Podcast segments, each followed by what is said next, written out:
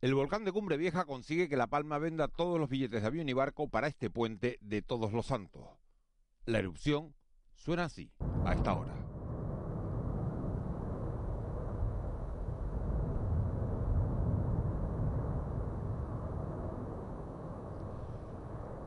Son las seis y media. De la noche al día, Miguel Ángel Dasguani.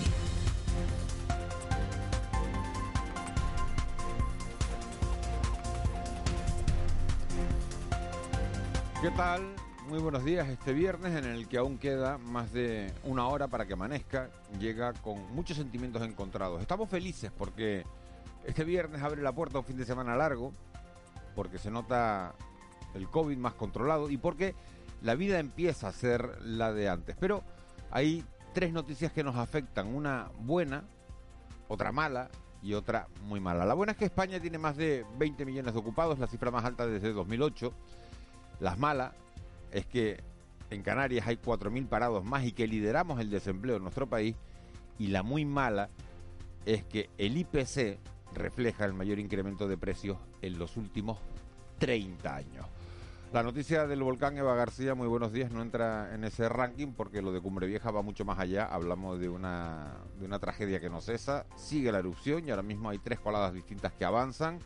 Una de ellas se dirige, eh, como digo, muy lentamente hacia la carretera de acceso a Puerto Nava. Buenos días, Miguel Ángel. Sí, es una situación complicada, difícil de digerir, son 41 días ya con ese sonido del volcán que acabamos de escuchar solo un ratito, pero que en la isla de La Palma lo tienen metido en la cabeza y además la incertidumbre de saber qué toca cada día, porque en esto no hay, no hay previsiones. A pesar de todo, no hay un solo billete de avión ni barco para ir a La Palma este fin de semana, este puente. Precisamente por eso, lo contaremos a lo largo de este programa, se ha dispuesto un servicio de guaguas para evitar colapsar las carreteras y también para seguir facilitando el trabajo de todo el operativo que está en la isla de La Palma y puede parecer que esté la isla llena, pero vamos a conocer ese dato porque es verdad que hay alojamientos, lo que no hay son barcos, eh, la posibilidad de llegar en barco, ni tampoco en avión, aunque hay que recordar que Winter eh, por la seguridad del pasaje, ha decidido no volar en horario nocturno ante el riesgo de no ver la ceniza que está en el aire y que esto puede meterse también en los motores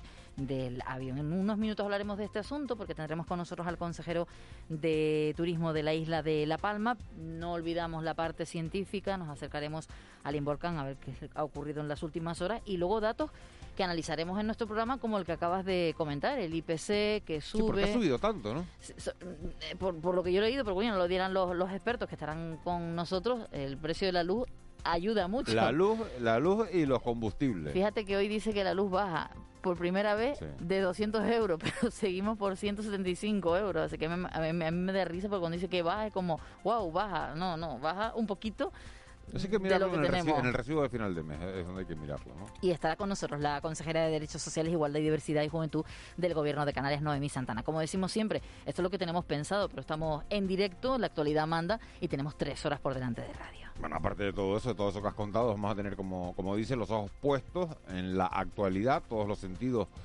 eh, en esa realidad de lo que ocurra a partir de ahora y hasta las nueve y media. Hoy es noticia también, ya lo saben, la condena de, de Bárcenas, dos años, un millón de euros que pagó el PP, el dinero negro, dinero salido de la caja B para pagar la reforma de la sede de, de Génova, el PP que no quiere hablar de nada de eso. Hay bueno, una noticia muy triste que se producía anoche, que es el secuestro y, la posterior muerte de un niño. Eh, en La Rioja, un niño de, solo nueve años, enmiendas a la totalidad de los presupuestos generales del Estado y, como decimos, muy atentos a lo que pase de aquí hasta las nueve y media de la mañana. Recuerden que hasta las ocho menos cuarto vamos a estar en simultáneo con la Tele Canaria. En la Tele Canaria el volcán suena así como nos va a poner ahora Sergio Montesino y lo pueden ver en esa imagen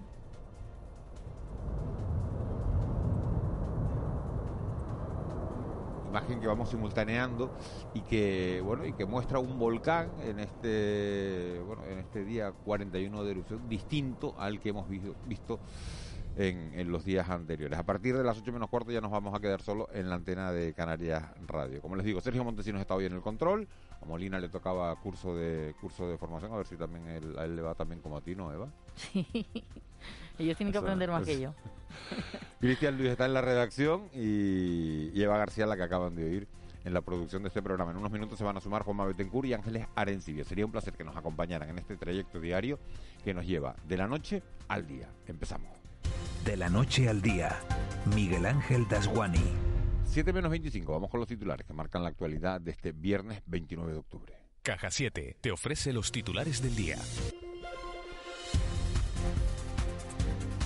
Una de las coladas está ya a 86 metros del mar y otra está destruyendo, Eva García, nuevas edificaciones. Las últimas horas del volcán de La Palma han estado marcadas por un importante aporte de lava de las coladas 1, 3 y 7. Así lo ha explicado el director técnico del PEVOLCA, Miguel Ángel Morcuende. Esta última colada se encuentra a 86 metros del mar, mientras que la otra, la número 3, como bien decías, que discurre hacia el suroeste, ha ocasionado en su avance nuevos daños en edificaciones. Además, podría afectar a la carretera que baja hacia Puerto Naos. La colada número 3 discurre hacia el suroeste y lo hace eh, con una posibilidad de afección a la carretera que baja hacia Puerto Naos.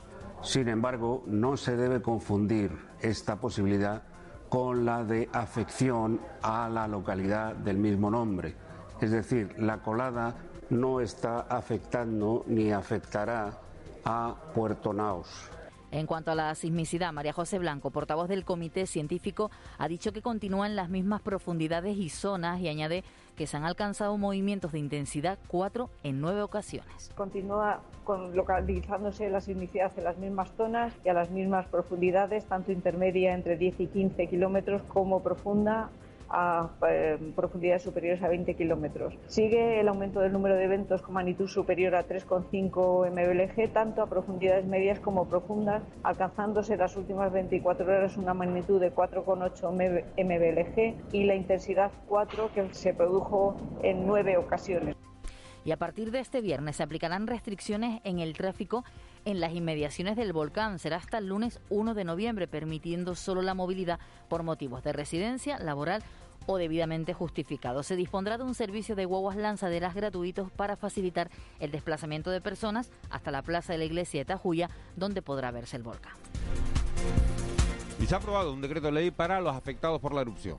El objetivo es que los damnificados cuenten con un registro único para solicitar las ayudas públicas comprometidas.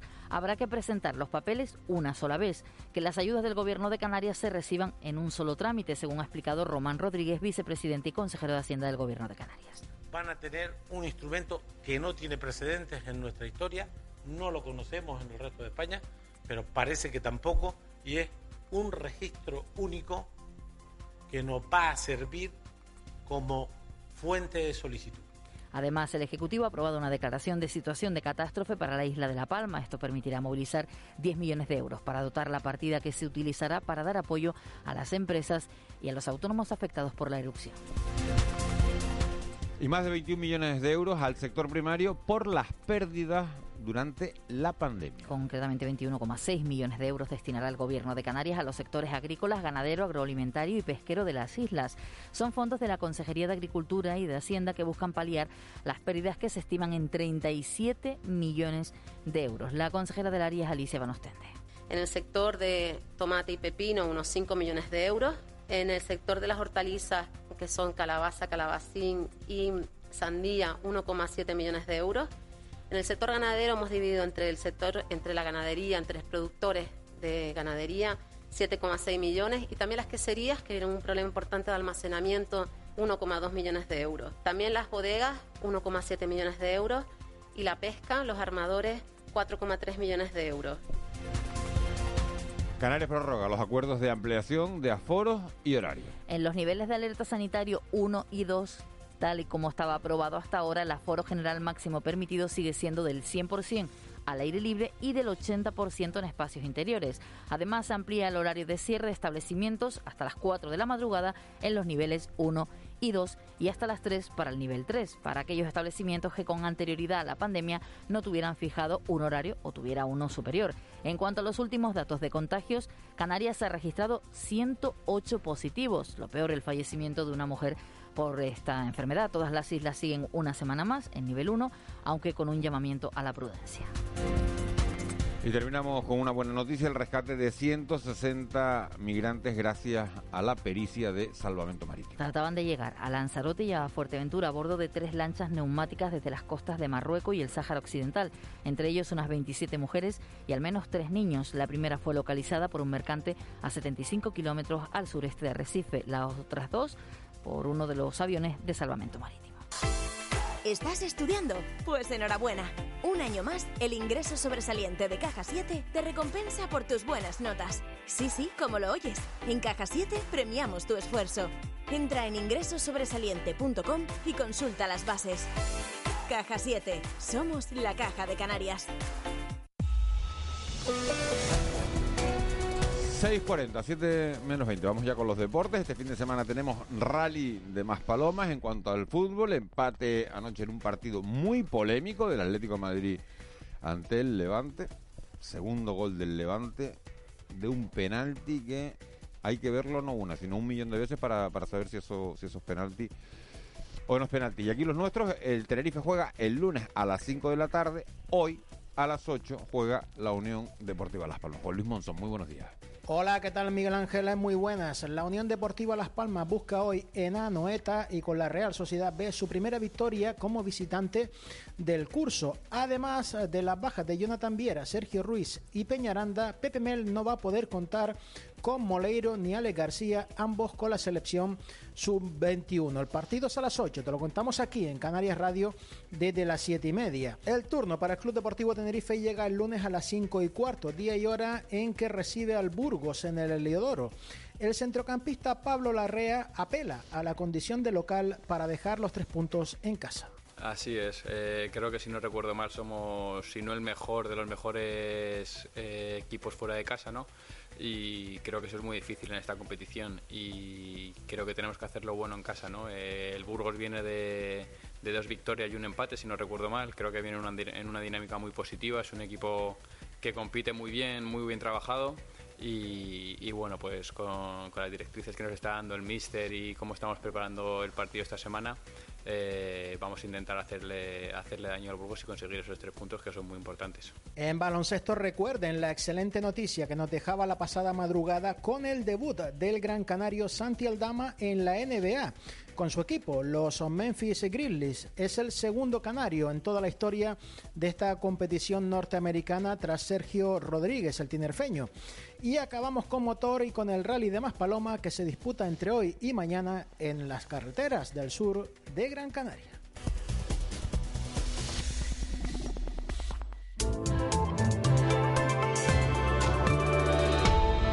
6.42, Vicky Palma, jefe de meteorología de Radio Televisión Canaria. Muy buenos días. Buenos días, Miguel Ángel. ¿Cómo llega el viernes?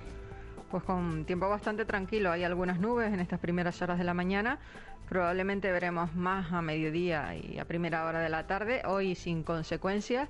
Las temperaturas a partir de hoy comenzarán a subir, especialmente en las medianías. Realmente lo vamos a notar mañana y tendremos hoy viento del nordeste flojo en general. Soplará el alisio pero con poquita intensidad. La temperatura más alta de las islas puede estar hoy en torno a unos 27 grados. Y de cara a este fin de semana, que se presenta un poquito más largo de lo normal, con eso te, iba a preguntar, ¿es, eh, opción es una buena opción cogerse un hotel e irse a, o un apartamento, irse al sur a, a, intentar reactivar la economía? Sí, sí, sí, no hay ningún problema. En principio se verá alguna que otra nube, sobre todo por el norte de las islas, quizás se vea alguna también por el sur en horas de mediodía pero en general vamos a poder disfrutar de numerosas horas de sol, tanto mañana y sobre todo el domingo, un poquito menos el lunes, en que volverán a aparecer algunas nubes más. Casi toda esa nubosidad se situará como en verano, por debajo de los 800, 900 metros de altitud, en tanto por el norte como por el sur habrá horas de sol, notaremos más calor, las temperaturas van a subir especialmente durante el día, tanto en medianías y cumbres como en zonas de costa, alguna máxima de unos 28-29 grados en puntos de costa y vientos flojos en general todo el fin de semana. Mañana aún resistirá un poco el alisio, pero eh, domingo y lunes pues tendremos vientos del este y del sureste en, niveles de medianías y de cumbres, más bien podríamos hablar todo el fin de semana de vientos de componente este, no van a ser intensos y el estado del mar sí que hay oleaje que va a ir llegando a las costas abiertas al norte de inestabilidad que hay bastante más lejos de nosotros y puede haber series de olas en algunos momentos que van a superar los dos metros de altura, pero en general podemos hablar de un fin de semana casi de verano a finales del mes de octubre. Bueno, pues ya lo saben, el que tenga dinero, el que tenga disponibilidad, que coja, que reactive la economía, yéndose a un apartamento, yéndose al sur, saliendo de casa, que coger aire siempre viene bien y si además generamos economía, pues pues muchísimo mejor, aunque los precios, hay que decirlo, están como están. No digo lo de los hoteles, sino en general, claro, que también se paga más yendo al supermercado. Vicky, vamos a oír eh, un segundito, el volcán, porque mira cómo está sonando.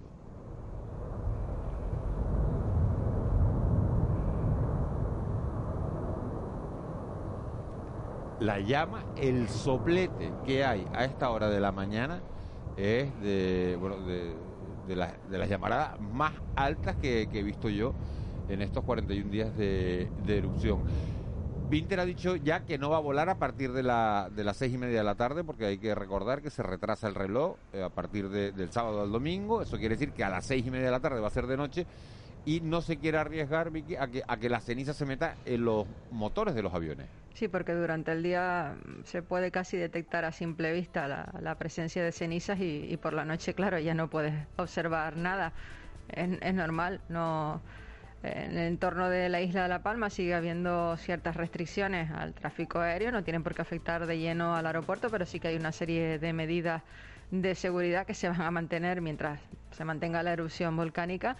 Y bueno, sí que es bastante llamativo en estas primeras horas de la mañana, porque yo tengo también conocidos en, en la isla de La Palma y hace un ratito, pues por WhatsApp estaban comentando que, que el rugido de, de esta mañana era bastante espectacular y eso que ya son más de 40 días con volcán y ya, ya les llamaba hoy la atención pues el, el rugido que tiene en estas primeras horas de la mañana de hoy. El, el que vaya, el que vaya este fin de semana a La Palma va a ver la erupción en todo su esplendor. Bueno, tampoco se sabe, porque hasta hora de la mañana está así y no se sabe cómo, cómo puede estar. Lo, lo que es peligroso hoy es que sigan avanzando esas coladas que bueno que se estaban dirigiendo hacia, hacia la costa del municipio de Tazacorde. Vicky, nos hablamos en un ratito. De acuerdo, buenos días.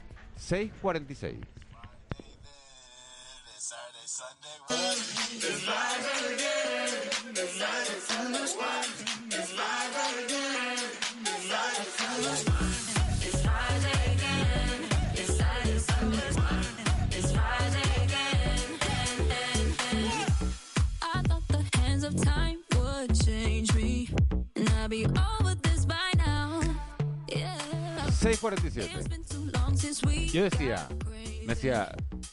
Sergio Montesino, es un tema nuevo. Digo, esto nuevo no es. Nuevo no es. Entonces, es verdad que es un tema del 94, versionado ahora, pero suena bien, ¿eh?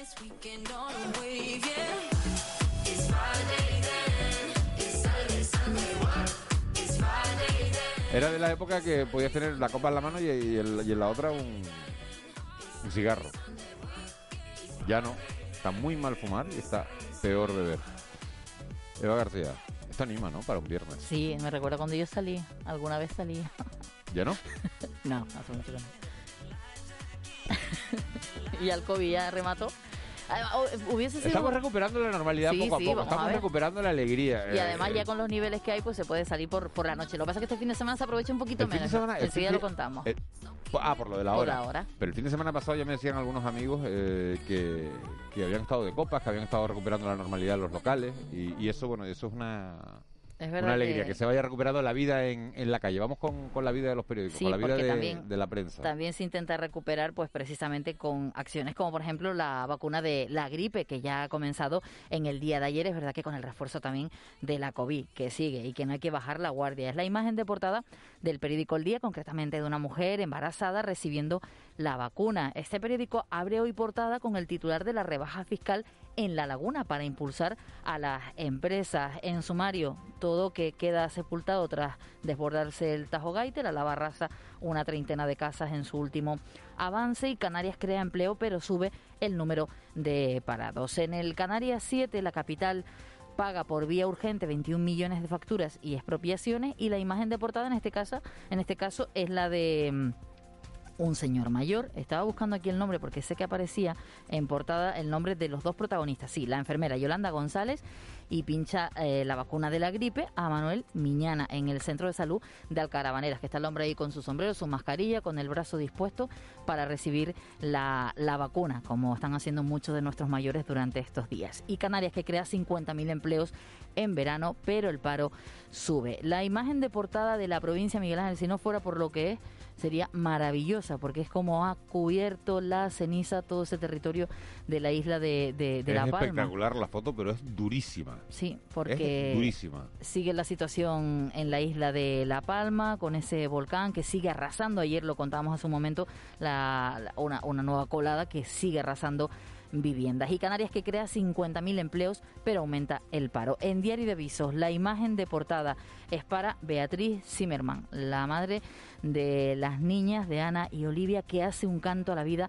en los premios Taburiente. Y es que se entregaron los estos galardones de la Fundación Diario de Avisos, que distingue al pueblo de La Palma y a destacadas figuras. Y el presidente del Grupo Plato del Atlántico, que es Lucas Fernández, ha anunciado el encargo de una escultura en homenaje a las pequeñas. La verdad que la verdad que Diario de Avisos eh, lo, ha, lo ha abordado con la presencia de, de, de Beatriz Zimmerman, eh, que dio una lección de entereza anoche, con de entereza, de bueno, de amor a la vida, de amor a todo, ¿no? Una lección, la verdad, de, una lección de vida la que dio Beatriz Zimmerman en, en esos premios Taburiente entregados por, por Diario de Avisos. Hay que felicitar a- al grupo que preside Lucas Fernández.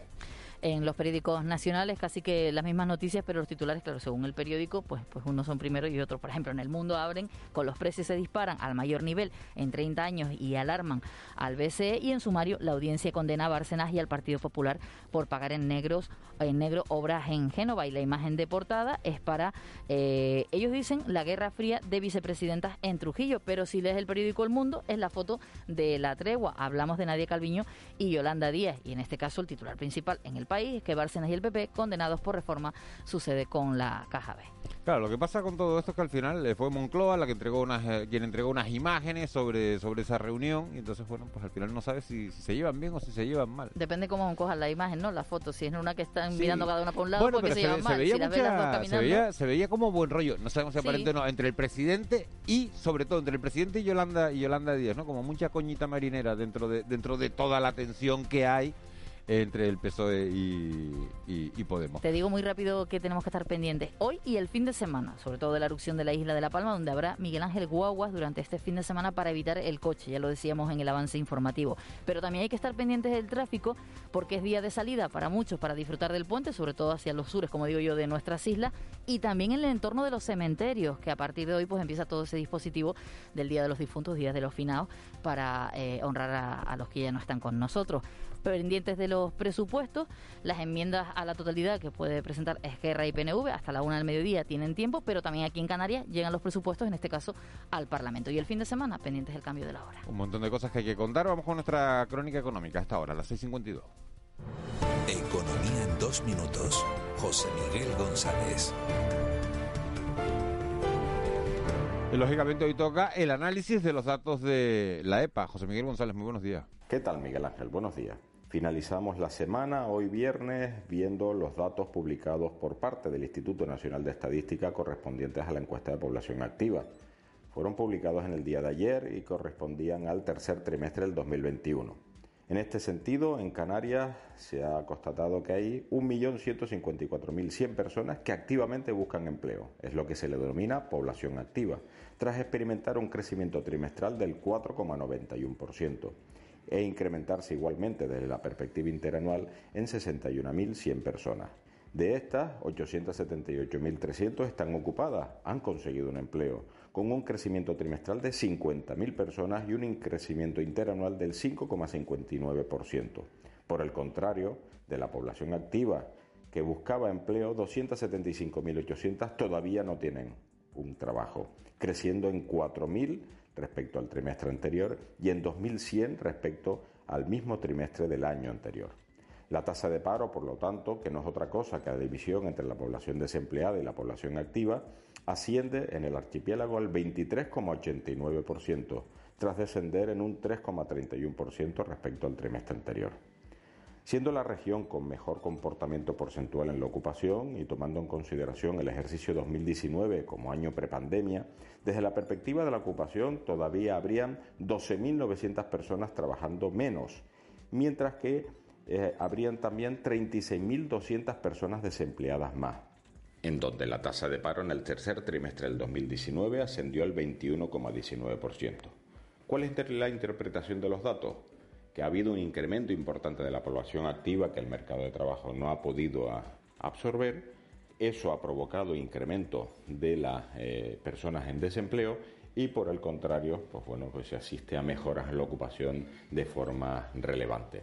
Así todo, todavía queda mucho crecimiento económico como para poder cerrar las heridas generadas por un año 2020 en donde, recordemos, caímos en un 20% en nuestro Producto Interior Bruto. Feliz viernes y mejor fin de semana. Con sed de cultura. C. Castro. 7 menos 5 de la economía de la cultura. Este fin de semana, el Club de la Cultura se emite el sábado, mañana sábado a partir de la una y media, pero antes les vamos a dar un adelanto de la agenda cultural para este puente. C. Castro, buenos días. Buenos días, Miguel Ángel. Es tiempo de finados y de todos los santos y el Tenorio volverá a las plazas de muchos lugares del archipiélago todo este fin de semana. Pasad y desvaneceos. Pasad, siniestros vapores de mis perdidos amores y mis fallidos deseos. Pasad, vanos devaneos de un amor muerto al nacer.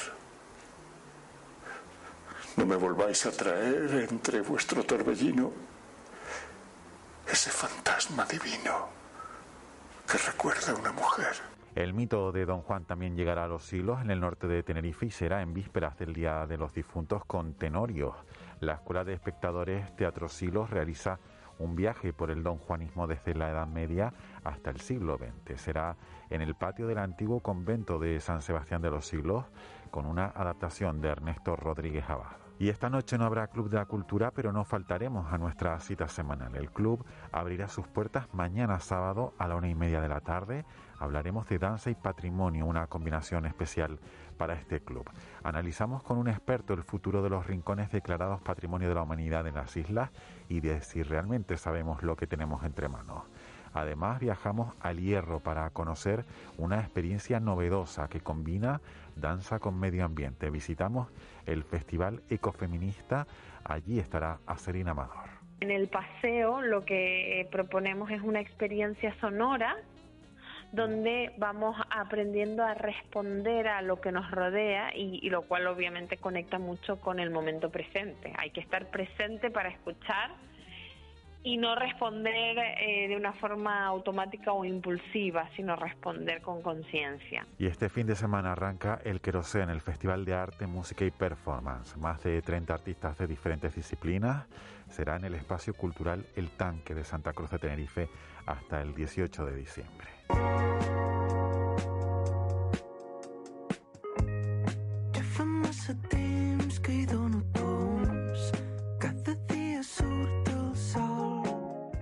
Y nos vamos con la música de Joan Pons, es decir, de El Petit del Caleril.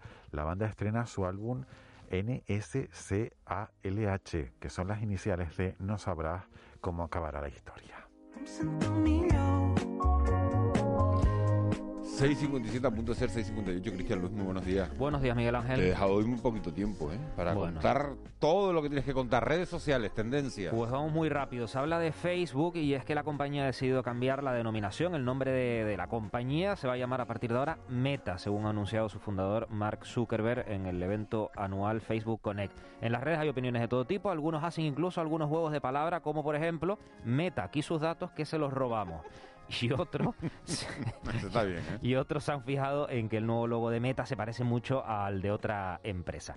Y ¿A cuál? también ¿A cuál? eh, a una empresa de criptomonedas, de Block Exchange Ah, pues o algo mira. así se llama. ¿no? Vale, vale. Sí, sí, sí. Overloop, o Overleap o algo así. Y mucha polémica también con la decisión del gobierno de prohibir la publicidad de alimentos no saludables en horario infantil. Hay algún Twitter incluso que apunta a que los niños no compran esos alimentos, sino que los compran los padres. O sea que también a tomar buena nota. Día Mundial. Día Mundial del Ictus. Se trata de una enfermedad que supone la segunda causa de muerte en España, la primera en mujeres y es la primera causa de discapacidad adquirida en el adulto y la segunda causa de demencia. Es importantísimo, Miguel Ángel, saber identificar los síntomas porque pueden disminuir los efectos de esta enfermedad. Algunos son la alteración brusca en el lenguaje, por ejemplo, la pérdida también brusca de fuerza en alguna parte del cuerpo o la alteración de la visión. También es el Día Mundial de la Psoriasis el Día Mundial por el Decrecimiento en relación al crack del 29, a la peor crisis financiera que ha existido, y el Día Internacional del Gato por el gato que tenía el presidente de Estados Unidos, Bill Clinton. por los gatos en general, por los gatos del mundo vamos Sí. a blindar, no solo por los de Bill Clinton, por ese amor a los animales que tenemos. Vamos con las efemérides. Sí, rápidamente, en 1911 muere el periodista Joseph Pulitzer, considerado el creador del sensacionalismo y que ha inspirado el premio de periodismo más prestigioso del mundo. También nace James Ritty, el inventor de una máquina que cambió para siempre la forma de vender, hablamos de la caja registradora. Y, y aquí en Canarias sale de Santa Cruz la fragata San Ignacio de Loyola. No hay una sola plaza de avión o barco para ir a La Palma en este puente de Todos los Santos.